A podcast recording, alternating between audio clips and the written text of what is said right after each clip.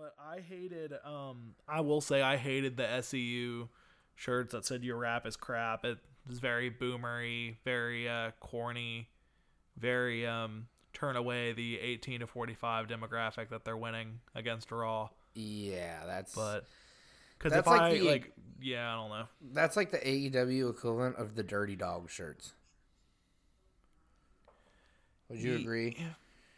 It's like the same reason you shouldn't do that. It's just bad, and everybody's gonna be like, "Ew," unless they're like a dad who would wear a Roman Reigns shirt to Walmart. Then they're like, "Dirty dogs, hell yeah."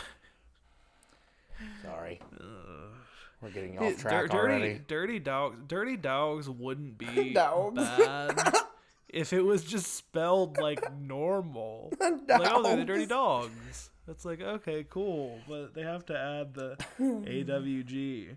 But I yeah, and it's just it's hilarious. I love it. We're getting off track. uh, We're getting off track. That's wrong.